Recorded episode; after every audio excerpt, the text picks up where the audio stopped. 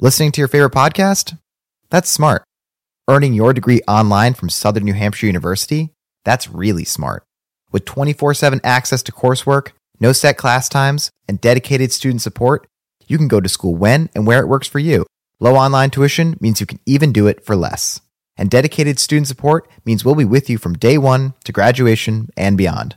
Join a community of learners just like you. Go to snhu.edu today to start your free application. Pulling up to Mickey D's just for drinks? Oh, yeah, that's me. Nothing extra, just perfection and a straw. Coming in hot for the coldest cups on the block. Because there are drinks, then there are drinks from McDonald's. Mix things up with any size lemonade or sweet tea for $1.49. Perfect with our classic fries. Price and participation may vary, cannot be combined with any other offer. Ba da ba ba ba. Thank you.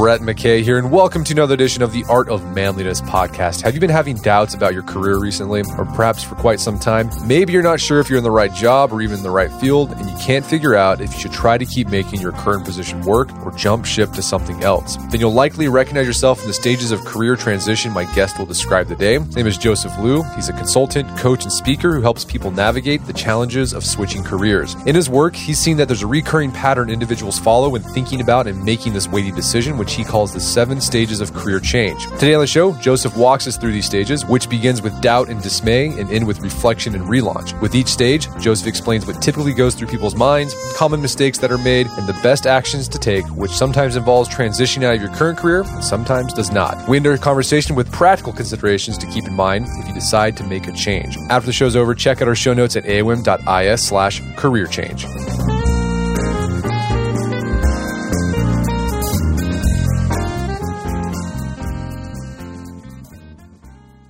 All right, Joseph Liu, welcome to the show.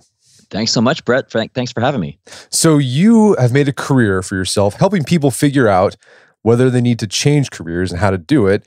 But you yourself have also changed careers a few times in your lifetime. Can you tell us about your story of career change and how you ended up doing what you're doing today?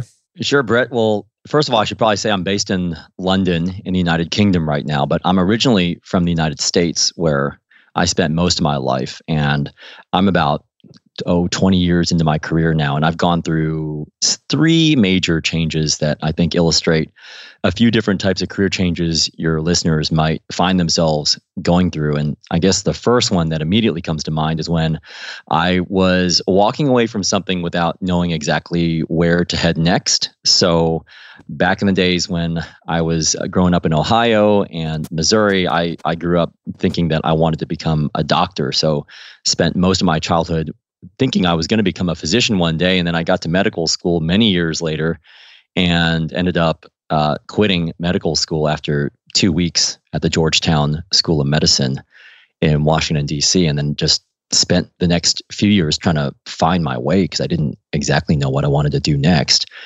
I also went through a major geographical move, which comes up for people sometimes. After I did my MBA, I marketed consumer packaged goods at the Clorox company in the Bay Area for uh, a few years. And I marketed things like trash bags and drain opener and enjoyed that, but eventually moved over to London to be closer to my then girlfriend, now wife, who was based out here. And so that was another major change. And then the most recent change I went through was leaving the corporate world behind to start my own business in 2013, where I was enjoying my work marketing at the time uh, luxury desserts. I was working on the Haagen Dazs business for General Mills in London. And at the same time, I was starting to grow a little bit disenchanted with the corporate world and also marketing a product that I thought was a great product, but not something that I ate a lot of myself because I, I told myself many years ago during business school I wouldn't market things like junk food. And, and although luxury ice cream isn't exactly junk food, it's also not exactly good for you. And I really struggled with that. And so I, I eventually walked away from the corporate world to focus on what I'm doing right now, which is to help people relaunch their careers. And did you have to do any like transit, like any extra training to do what you're doing now? Like, did you have to go back to school or anything? Yeah. So when I was working on the Haagen Dazs business, I was also enrolled in a part time coaching certification program in London through the Coaches Training Institute. And I really loved that. It was an it was a weekend program. So you'd go every month for three days over the weekend. And through that process, and after uh, working with some of my own individual clients in the evenings and weekends, I eventually got my coach certification. And I think that that's something that was useful to me just to develop some coaching techniques and skills but also just to more than anything to give me the confidence to know that I could start my own business focused on helping others navigate changes in their careers. So in your work with people helping people navigate changing careers, what approach do you see people take most often? And how how does that common approach often sabotage them from actually finding a career that they enjoy or find meaning in or satisfaction?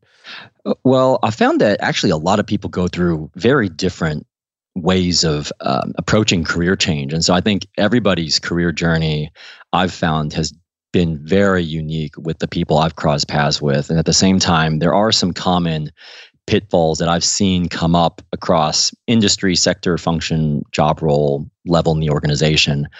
And I guess three come to mind. The, the first one that comes to mind, and I'll use these because I've also been guilty of, of these same pitfalls, is not taking the time to pinpoint a exactly what's wrong and b whether the move that you're considering is going to address that specific issue. So just taking myself as an example my immediate reaction when i left the georgetown school of medicine was to assume that i was at the wrong medical school. But actually if i was really being honest with myself the issue was actually me and just the misfit I felt between what I wanted to spend my days doing and the prospect of becoming a full-time physician. And so so yeah, not taking the time to pinpoint what's wrong. I think the second thing that can come up is trying to fix everything at once. So trying to find a next role that addresses every single issue that you're struggling with right now, which can be paralyzing because you're waiting for the next perfect move, but actually it's it's the culmination of multiple moves that broadly get you closer to your goals that will ultimately help you get there. And then just one final pitfall is more of a practical one around not spending enough time ironing out your personal narrative and defining very clearly for yourself and for others your personal brand. And so, as I mentioned prior to this work, I spent about 10 years working in the consumer goods brand marketing space. And before you relaunch a product, you've got to be crystal clear about what you're trying to be as a brand. Not only so you're clear about it, but also so you can convey that to consumers. And I think the same goes for ourselves when we're trying to redefine who we are and reinvent our careers. We've got to be clear about what that narrative is for ourselves first, so we can then very clearly and confidently communicate that to the next investor or the next hiring manager or next partner that we're trying to attract. Well, let's go back to that number one pitfall of not pinpointing exactly what the problem is. And this leads to my next question. So I think an issue people might have uh, when they're trying to pinpoint exactly what the problem is, they might confuse maybe they don't need a career change, maybe they just need a job change. They stay in the same uh-huh. career. So like, like that's the question. So do you see a difference between a difference between changing jobs and then changing careers? For sure. Yeah. And I think it's just the magnitude and the, um, I guess, the scope of, uh, and I guess also what's at stake. So if you're just changing your job, that might mean maybe making a tweak to the, the project you're doing, or maybe switching to a different company, or even to a slightly different role within the same organization. Whereas if you're looking at a wholesale career change, that that could involve going back to school and starting over, uh, quote unquote and is just a lot riskier. So I think that that's probably one of the hardest things to figure out, Brett, is to figure out if you're just slightly off course or if you're just categorically in the wrong career as a whole. And that's where so much of the confusion has come up for me in the past, myself, and also with the, the clients, uh, the clients and the audiences that I, I now work with. Yeah, I can see that being an issue where people think like they're having a bad time at their job. They're like, oh, well, I guess I should just quit and become a barber.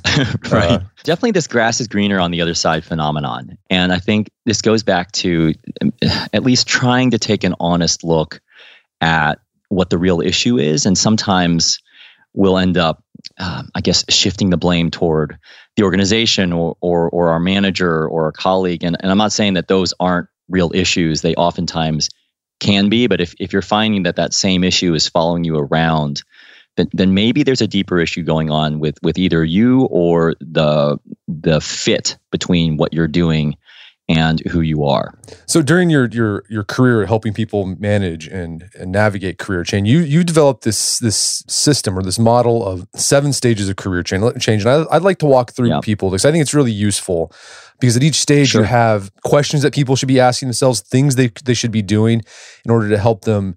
Maybe not even have to change careers, but if they need to do that, they you you, you provide action points for that. So yeah. the first stage is not really it's like stage zero um, in career change. It's you call it the status quo. What does that look like in, in a career? What does it feel like?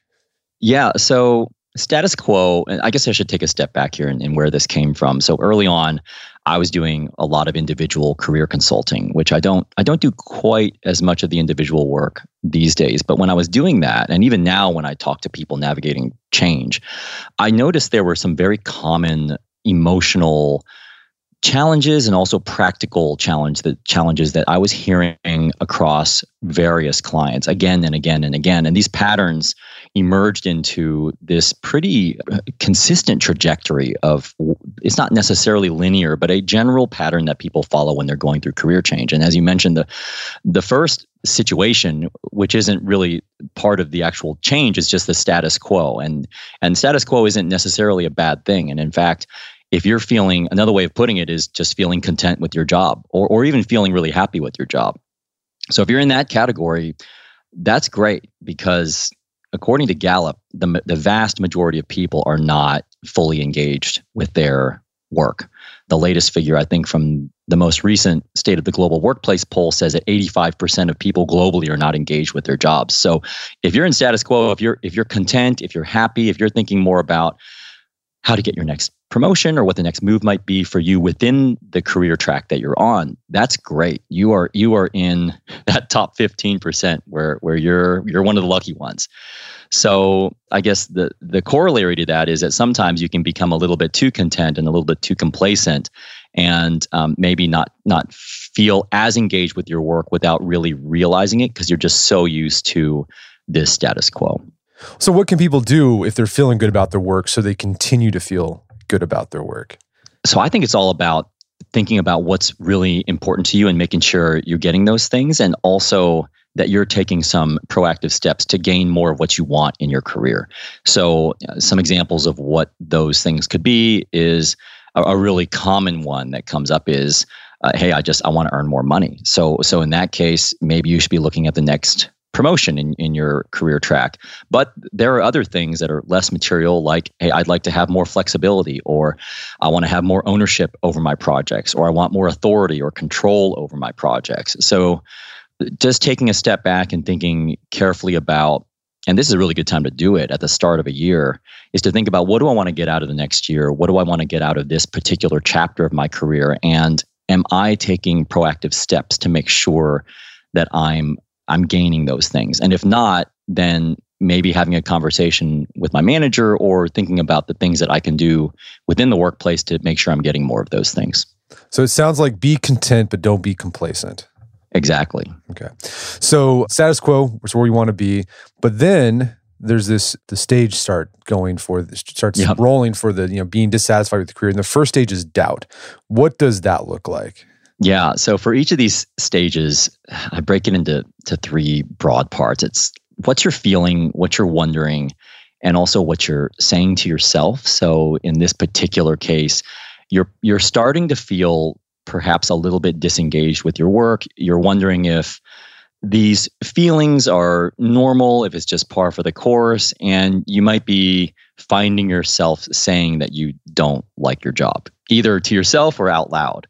And typically, when this happens, it's because of mismatches. So, mismatches between your own talents and skills and the tasks that you're required to carry out, or a mismatch with the organizational culture, or a mismatch with what matters to you and what matters to the organization that you're working for. And so uh, I would equate this to having sort of like a, an ache in sports where you're not really in pain, but you're feeling a little bit of an ache. And this necessarily doesn't mean you have to make a career change. It just might be this is where you start asking those questions like, is there a mismatch with the job that I'm doing right now within this career? And maybe I got to find something different. Exactly. Yeah, there might not be an underlying issue that's so major to warrant a major career change, but I do think it's worth looking at it and and at least paying attention to it. So, for example, for me, if I just go back to my college days, I when I was thinking about becoming a doctor, I was spending all of my summers doing medical research and feeling really bored with it. And, and I remember even falling asleep sometimes doing the work and feeling really drained and, and finding that time was really dragging on. And I think that for me, I, I didn't really pay attention to that as much as I should have, which which is what resulted in me going all the way to medical school before deciding to pull out. And and so I just think it's worth paying attention to it. And in some cases, maybe those minor aches are are worth the upside or the or the bigger picture or the broader goals that you're trying to accomplish in your career. But in some cases, maybe they're not. What are some mistakes that people make in this stage? So I think that sometimes what can happen is people are a little bit too quick to to judge a situation. So I think let's say you're within the first 90 days of starting a new job and you're not very happy there.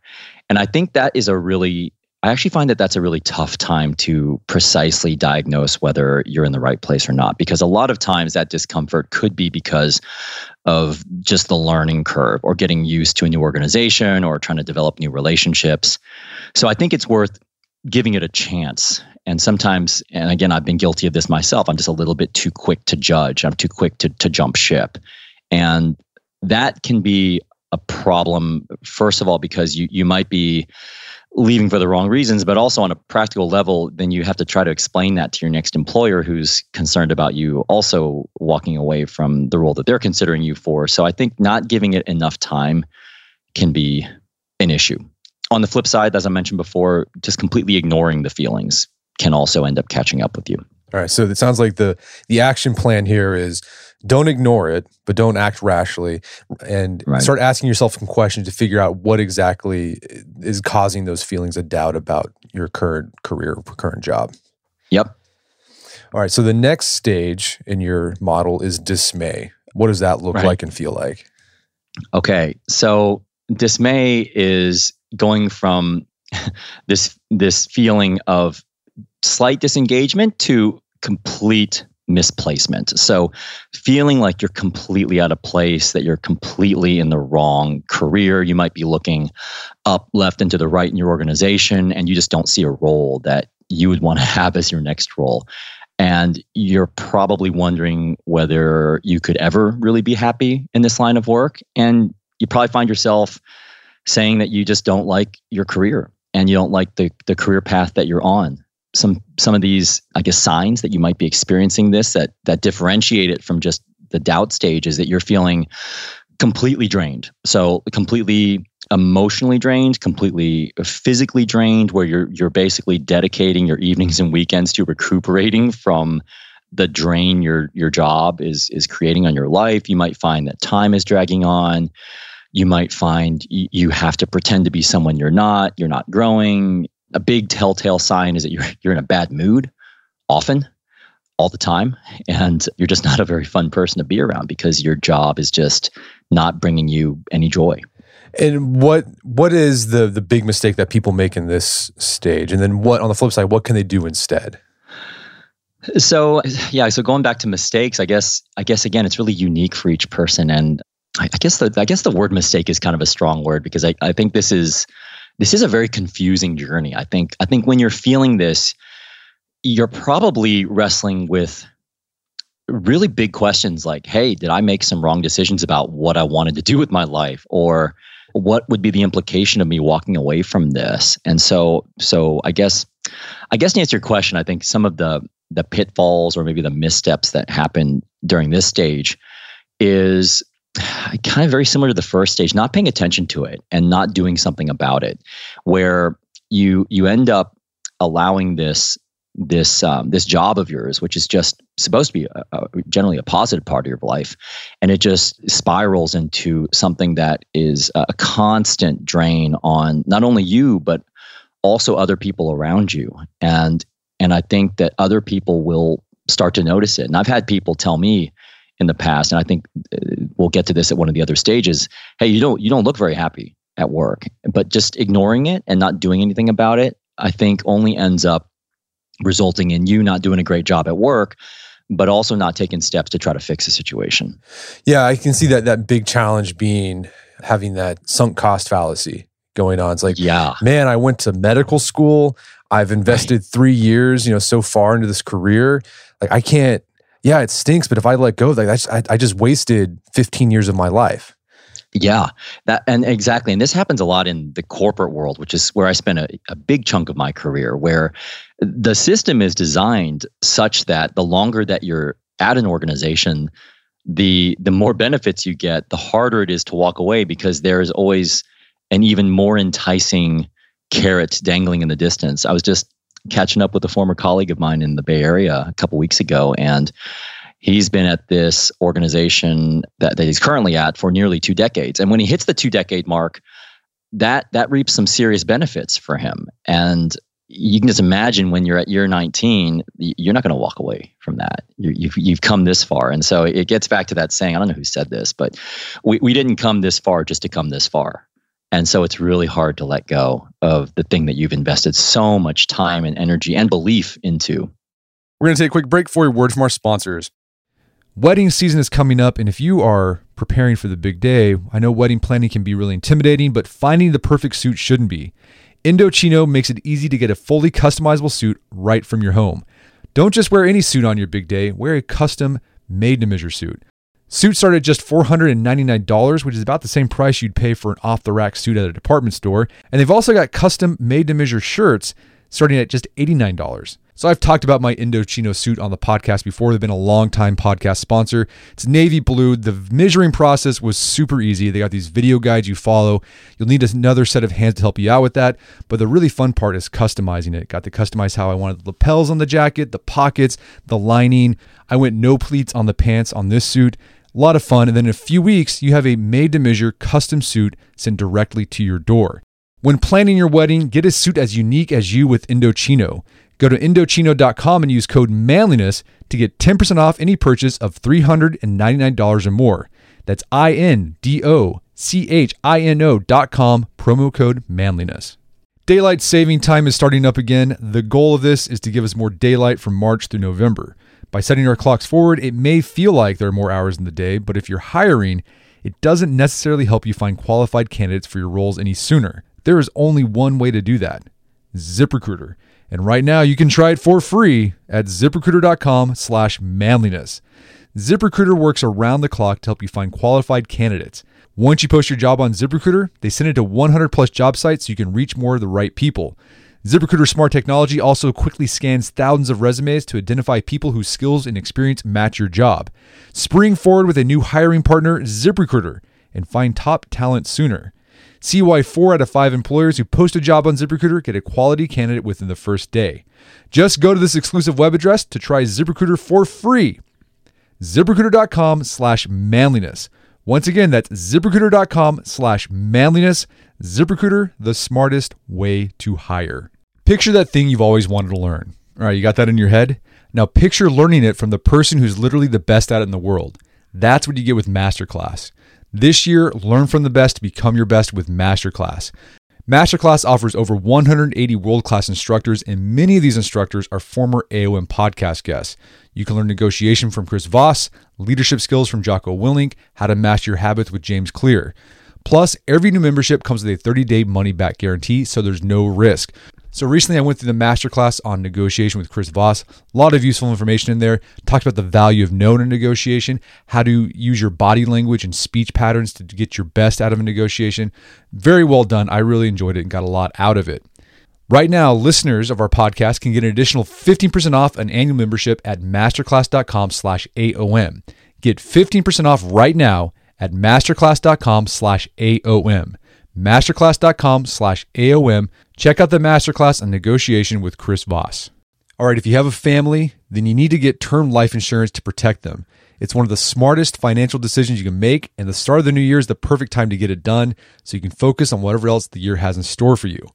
Fabric by Gerber Life was designed by parents for parents. to help you get a high quality, surprisingly affordable term life insurance policy in less than 10 minutes. Fabric has flexible policies that fit your family and your budget, with quality policies like a million dollars in coverage for less than a dollar a day. There's no risk to apply. They have a 30 day money back guarantee, and you can cancel at any time. I remember when I was a new dad, I had a lot of thoughts going through my head. One of them was, how can I take care of my family when I'm gone if something happens to me? Well, so one of the first things I did, I got term life insurance, one of the best decisions I made. Join the thousands of parents who trust Fabric to protect their family. Apply today in just minutes at meetfabric.com slash manliness. That's meetfabric.com slash manliness. M-E-E-T fabric.com slash manliness. Policies issued by Western Southern Life Assurance Company, not available in certain states. Prices subject to underwriting and health questions. And now back to the show. So yeah, if you in the doubt phase, you've maybe you've you've kind of pinpointed some things that are bothering you. You've you've tried to address that. If you're still if you if you move to dismay, you feel misplaced, then that's that you got to listen to that because it means like something's still wrong with this path. You can't. Just, it's not small fixes aren't going to fix it. You might have to make some bigger fixes. Yeah, and and maybe you even tried some of those things and you just realize it's not it's not doing anything. So for me, uh, when I moved to the UK, I was working at a, a small startup dessert company. And over time, I didn't feel like it was the best place for me to be. So I moved back to a bigger company, which was General Mills, and and I was still not really feeling as engaged with my work. And so I realized that there was a bigger issue going on. So the next uh, stage is mitigation. What does that look like and feel like? Okay, so mitigation is someone's attempt to try to fix the situation. So now you realize you're in the wrong career, let's just say. The idea, as, as you mentioned, Brett, of just walking away from it can seem really daunting and risky and maybe even a bit hasty or impractical. So, what tends to happen with most of the professionals I cross paths with is they try to fix it. So, they're feeling misplaced and they're wondering whether there is a way that they can stick this out. And so it's almost like this feeling of persistence is like, I want to, I want to try to conquer this. Maybe I can fix this. And what that can look like is maybe picking up a side project like the one that I did when I was I was really getting really getting interested in coaching other people. So instead of doing it at work, I would I would take on this side gig of coaching people outside of work or doing my certification on the weekends and the evenings. So it could be a side project. It could be making a tweak. So maybe switching to a different industry or or company or or function or role, but not not all of those things, but maybe one or two of those things. Maybe it involves networking and and maybe talking to other people to see if there are solutions and really just trying to come up with some some fixes on the edges to see if you can put a band-aid on on the situation. But that sounds like it can spread you thin. If you're like you know you're trying to moonlight on top of your career that can yeah. be exhausting. For sure. And that that's what tends to happen. And it's not like sometimes people ask me well can can this work? Like can you just stay in the mitigation stage forever and just have that be okay? And i think it's possible but for the vast majority of the people I cross paths with, and the most of the people I tend to cross paths with are working in the corporate world, is or, or some large established organization where they've got they've got serious demands on their time and they're working 40 to 60 hour weeks, sometimes evenings and weekends. And on top of that, they're trying to feed this side interest. And it just, yeah, you're exactly right, just spreads you too thin, which Uh, is not sustainable i think in the long run. But i think it's interesting like most people don't quit their job at this point. Like you even in this this these stages of career change like you still don't tell people you should quit your job right now if you feel doubt. It feels like this is like this mitigation process is part of the process to figure out what's the next move.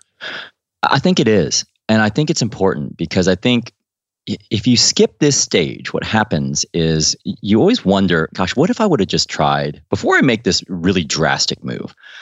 What about just trying this one thing? And and for you can think about the, the metaphor of relationships before you, I don't know, before you break up with somebody or you know, before you walk away from a marriage. I think most people want to try to see if they can fix it before they make such a major decision to walk away from everything you've invested all your energies into. So I think it is a natural and understandable human behavior and desire to try to to fix things and to to try to not quit. Uh, I mean, popular media is always talking about never quitting and and never giving up, and so I think that that's really it's really etched into our minds, and and people are resilient. People people want to find ways to make things work. All right, so the next phase, you've tried mitigating, tried fixing things, tried to do the side hustle. So maybe you can have some sense of satisfaction with your life, even though your job's not that great. But eventually you're exhausted. What does that look and feel like? And what's the main challenge there? So, in this stage of, of exhaustion, you're feeling stuck. You might be wondering, how much longer can I go on like this? You might find yourself saying things like, gosh, this just this just isn't working. I'm trying to get it to work. It's just not. It's just not working. And we're talking about physical and emotional exhaustion. We're talking about not really bringing 100% to anything you're doing. And I'm talking about your full time work, your side projects, your relationships, your health, your personal interests, the people in your life, family, kids. Like you're just not you're not doing anything justice in your life because you just don't have the capacity for it. And I think the big clue here is that it it just starts to affect other people in your life, either either explicitly or behind the surface. And so I'll just give you this a really personal example. When I was thinking about leaving the corporate world behind, I was working on a global team where I was I was engulfed in a lot of internal politics and stakeholder management, which I found really tiring and not really what I went into marketing for. And I'll never I'll never forget I was I was in London with my wife one night and we were having dinner and I was just complaining about work again. And and this had been going on for months and and I remember her just uh, telling me to just I think she just told me, "Hey, could you just could you just not complain for once about this because I'm like I was complaining about it all the time and I can totally understand where she was coming from because I just wasn't that fun to be around. And I think when it starts to affect other people in your life, when when you feel like you're just not doing justice to yourself or anyone else, I think it's it's a sign that you are at the the bottom of the emotional journey and it and it's probably worth trying to get out of it. All right, so that leads the next stage, and that's departure.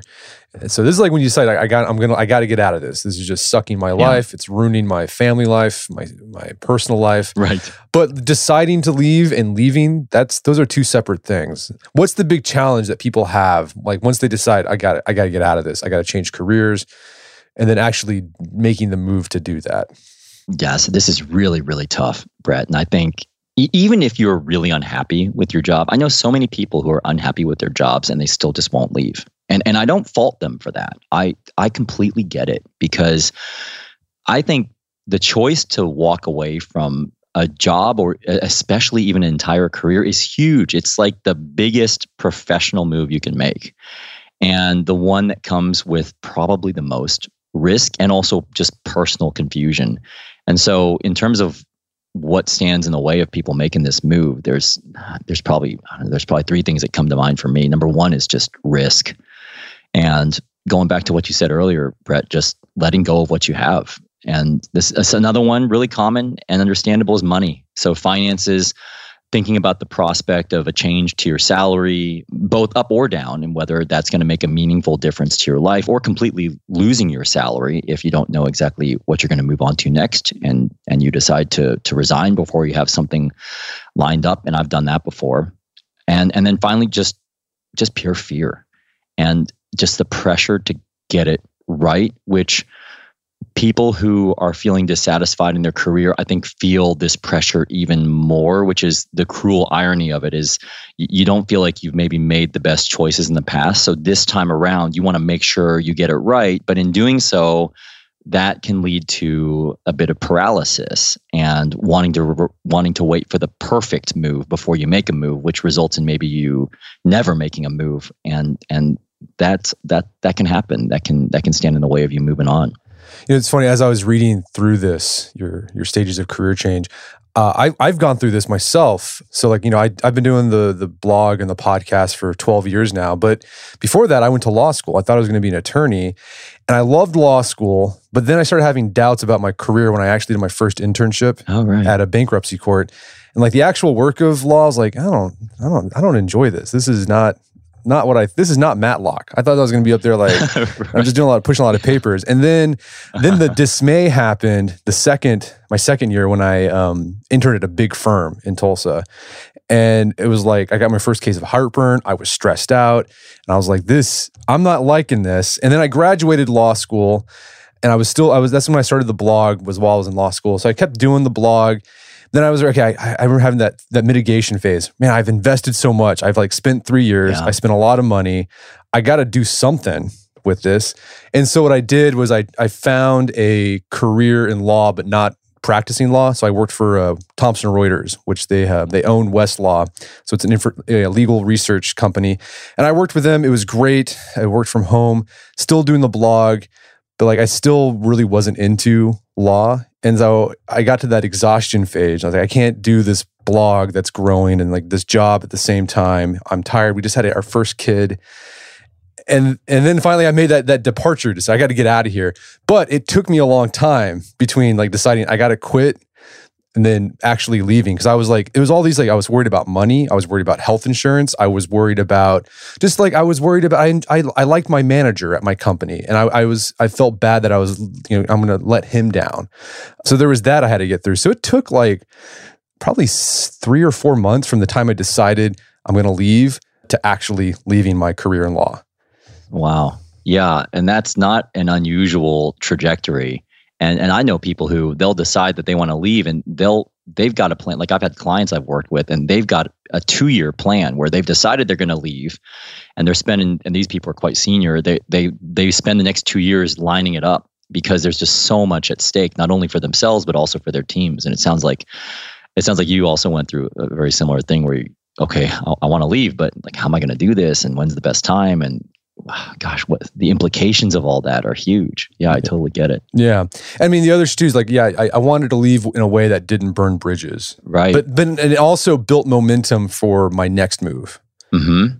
Yeah. And that that's really important to think about, just resigning the right way and taking a long term view of that because you just never you never really know how your career is going to shape up, who you're going to cross paths with again. And there's so many people out there who just don't resign the right way because they just don't feel like they have any skin in the game anymore. But uh, I'll tell you, the people who resign professionally and thoughtfully are people who I always remember very positively in my career. Yeah, it's a small world for sure. Mm-hmm. So, after departures reflection, what's going on there and what's the ideal outcome in this stage?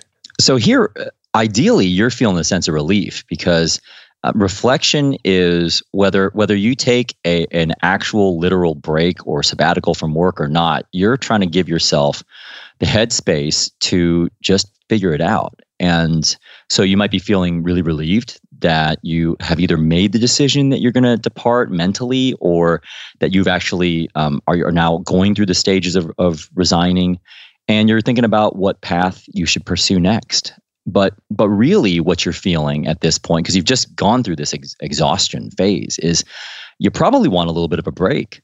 And and that's okay. I think sometimes as professionals we are so conditioned to to not leave any gaps in our resumes and our cvs and i really think it's okay within reason to just take a moment get some headspace to think about what you really want. And i think to answer your question about the ideal outcome in this stage is hopefully the clarity, the confidence, and the courage to make a move that you feel is going to really bring you some fulfillment and joy and satisfaction and is going to be engaging work that you really care about and and can allow you to make the most of who you are. But i think you can only maybe you can't only get it this way but i think you're going to have a greater likelihood of understanding what this is when you have a little bit of separation from the environment or the conditions that are constantly depleting you and not leaving you with a lot of residual energy to actually figure this kind of stuff out. So after you reflect, you move into relaunch. And what is that? Is that does that involve going back to school, starting a new business? What does that look like? It could. It could it could be those those are two very common paths. So there are there's probably more paths than this, but but five broad paths come to mind from the people I've crossed paths with. Number one is, as you mentioned, going back to school or gaining a new set of skills or some sort of a certification that you feel will either bridge the gap between where you want to go or or even just give you the confidence to to launch out into whatever new direction you want to want to go in. Another one is, as you mentioned, starting your own business or venture, or and that could look like turning that side hustle into a full fledged business. It could mean uh, running your own your own independent business. So you could you could start a freelance business. It could be a bigger scale idea where you're you're actually thinking about launching a high growth startup. So that's another path. Number three is some people just decide they want to make a tweak or a minor shift, or they come to the realization that just shifting industry, location, company, function, or role, probably not all five, but making some sort of a tweak to their former situation is actually going to address the issues. And then the final two are exploration. So taking some sort of a portfolio approach where you decide, hey, I'm either going to keep keep the work I was similar to what you described before is like I'm going to keep some of elements of my of my legal work going while I'm exploring something else because both of those things are are of interest to me or because you just you're trying to figure it out and you feel like the best way to do that is to proactively take action and dip your toe in the waters of a variety of paths that you're considering in a way that is low investment and low risk.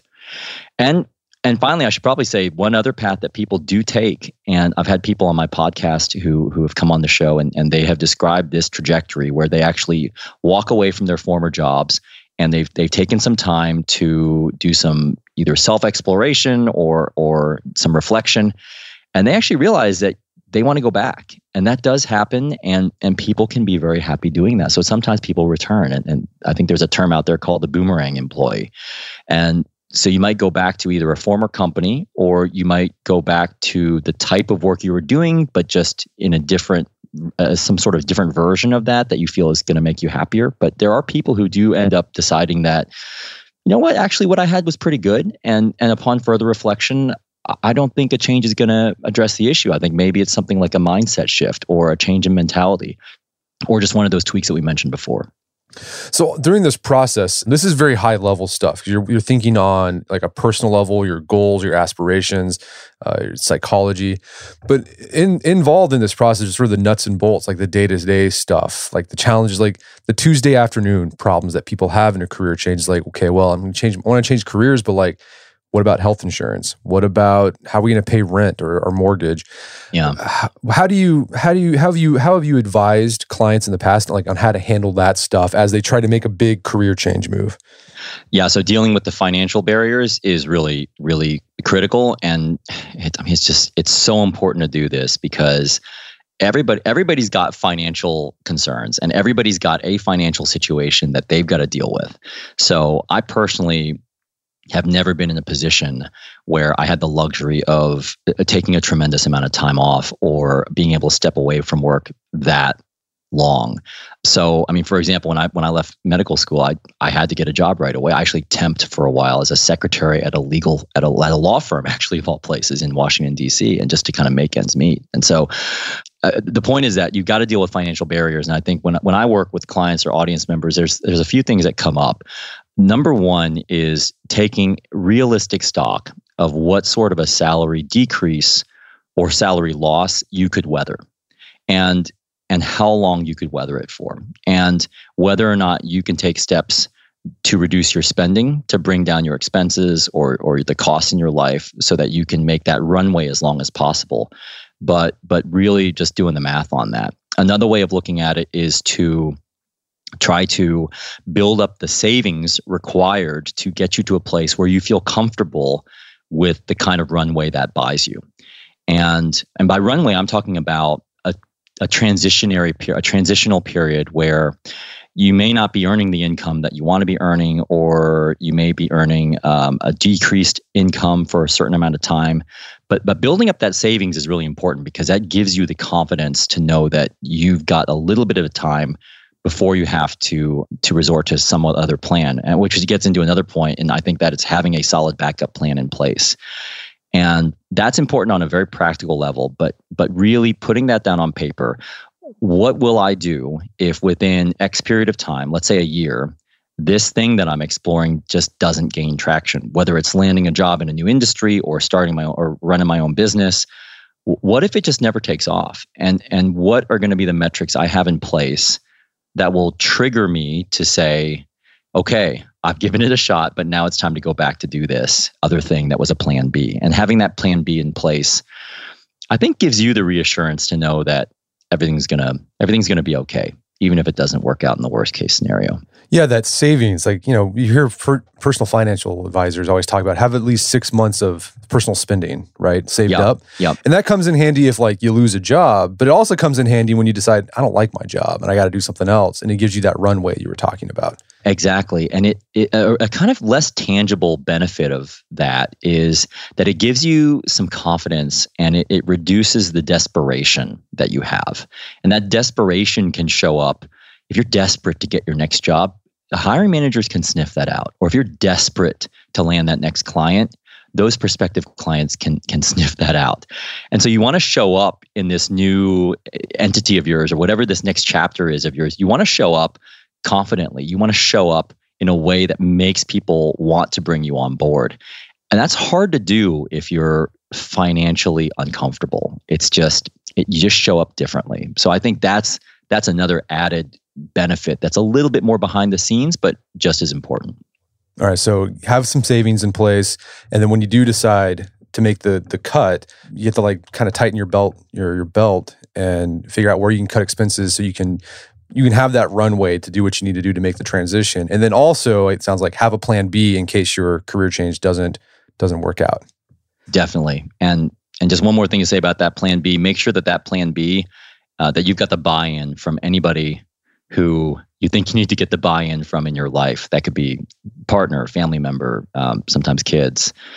They've got to be on board with your plan also because they are going to feel it during this transitional time. They are definitely going to be the ones to bear the brunt of whatever sort of uh, volatility you're going to experience in your career during this transition.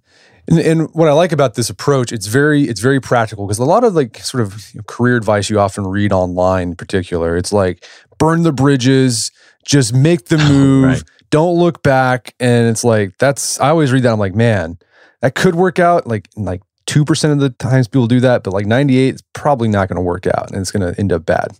Definitely. Yeah, it's like you said earlier, Brett, it's a small world. I mean, I just found out, to, I literally found this out today before this call that someone I used to work with in Paris, who was on the Haagen Dazs team there, is now part of the careers team at a business school in Europe where I regularly speak. And she's taking over the careers program there. And I, I saw her name and I thought, oh, wow, we worked together. This was this was seven years ago.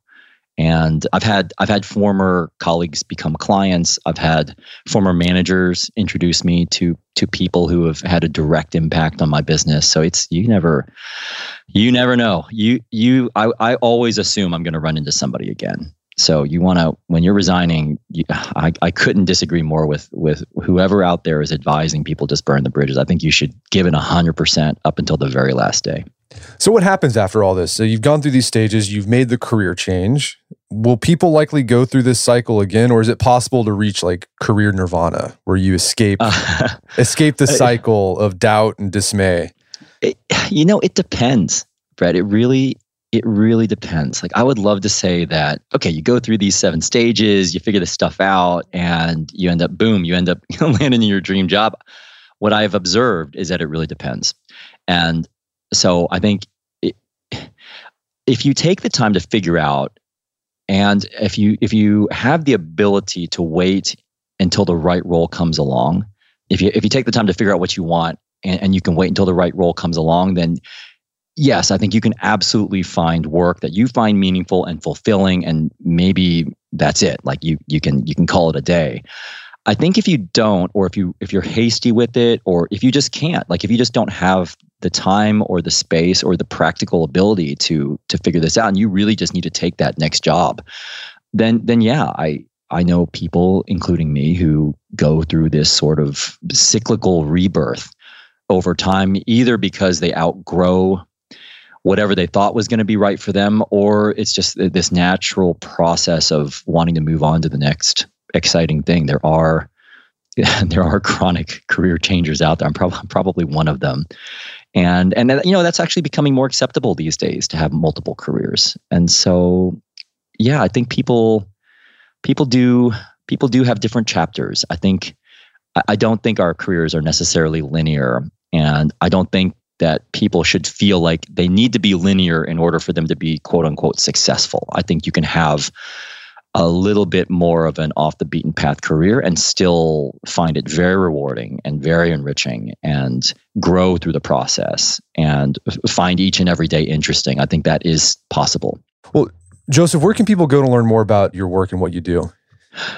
Well, if you if you want to get a free roadmap that actually describes these seven stages of career change in more detail, or if you just want to check out more career change resources, including my career relaunch podcast, you can go to josephliu.co slash join, where you can sign up to receive my newsletter and also be the first to hear about the book I'm working on writing about how to navigate these seven stages of career change. And uh, and speaking of the book, right now I'm trying to actually identify a solid book agent to work with. So if somebody out there is listening to this who's involved with nonfiction publishing and you're interested in learning more about my book or about the seven stages of career change, uh, I'd love for you to email me and you can reach me at joseph at josephliu.co and we can have a chat. Fantastic. Well, Joseph Liu, thanks for your time. It's been a pleasure. Okay. Thanks so much for having me, Brett. My guest today was Joseph Liu. He is a consultant and coach for career change. You can go to his website, josephliu.co. That's L-I-U.co, where you can download those resources we talked about today, as well as find out other information about his work. Also, check out our show notes at aom.is slash career change, where you can find links to resources where you can delve deeper into this topic.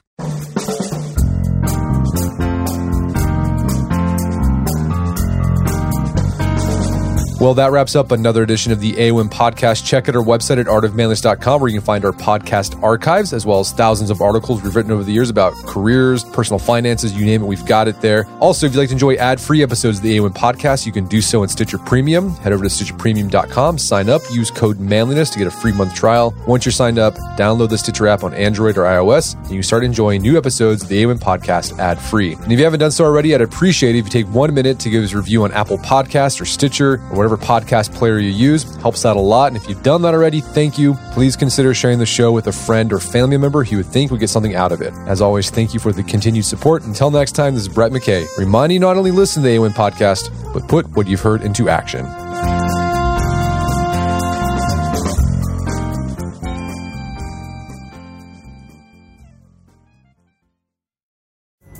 Pulling up to Mickey D's just for drinks?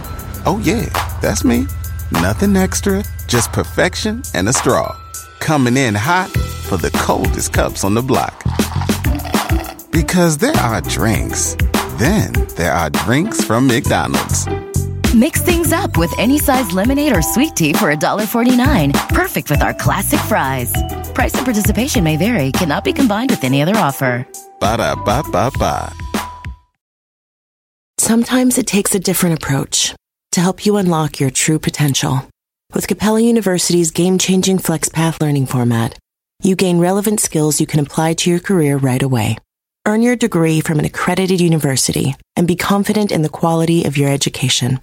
Imagine your future differently at capella.edu. Capella University is accredited by the Higher Learning Commission. Learn more at capella.edu slash accreditation.